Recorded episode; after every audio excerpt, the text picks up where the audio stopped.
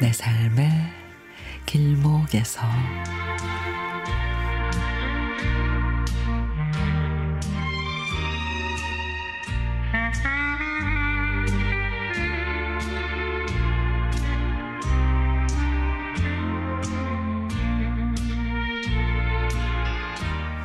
엄마와 언니 사이가 예전 같지가 않습니다. 항상 엄마 옆에서 일상의 모든 걸 아기 새처럼 토해내던 언니가 언제부턴가 입을 닫아버렸습니다. 엄마가 뭐라고 물으면 네, 아니요, 라고 형식적인 대답만 합니다. 아니, 밥 먹고 그대로 누워 자면 어떡하니? 빨래를 좀 널어주면 어떻겠니? 엄마도 저녁밖에 시간이 없어서 그렇잖아. 쉬는 날에는 엄마 좀 도우라고 했더니 이 핑계 저 핑계 밖으로만 놔두는 건 너무 심하지 않니?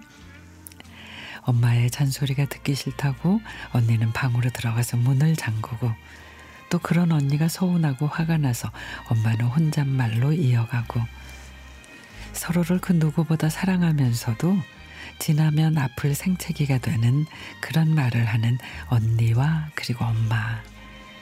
언니는 스트레스에 머리가 아프다며 병원을 다니고 엄마는 그런 언니가 걱정해도 잔소리를 늘어놓으시고 에휴 온 집안에 엄마의 한숨 소리가 퍼집니다. 그리고 드디어 저녁을 먹다가 일이 터지고 말았습니다. 아니 엄마 말이 그렇게 듣기 싫은 거냐고. 네 엄마. 언니도 야 한치의 양보가 없네요. 그래? 그러면 별 수 없지. 서로 따로 사는 수밖에. 빚을 내서라도 자취방이라도 얻어줘야지 별 수 있니? 그 대신에 월세며 필요한 거는 네가 알아서 해.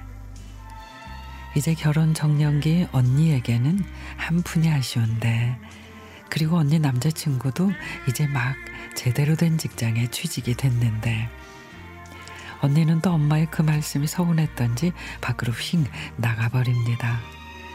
아휴, 아무래도 네 언니가 결혼할 때가 됐나 보다. 자꾸만 엄마랑 부딪히는 걸 보니 정을 떼고 가려는지 엄마 친구들도 다들 그렇게 보냈다고 하더라고. 그래서 보내고 나서 정말 많이들 울었대. 결국 여리고 여린 엄마가 제 앞에서 울음을 터뜨리고야 맙니다. 잠시 후 바람을 쐬고 들어온 언니가 그 모습을 보았고 언니가 엄마를 끌어안고 같이 웁니다. 엄마, 제가 잘못했어요. 그냥 요즘에 내가 너무 스트레스가 많았나 봐. 아니다. 엄마가 미안해.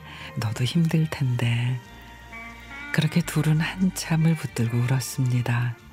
엄마, 너무 걱정 말아요. 내가 있잖아. 내가 엄마한테 더 잘할게. 엄마 사랑해요.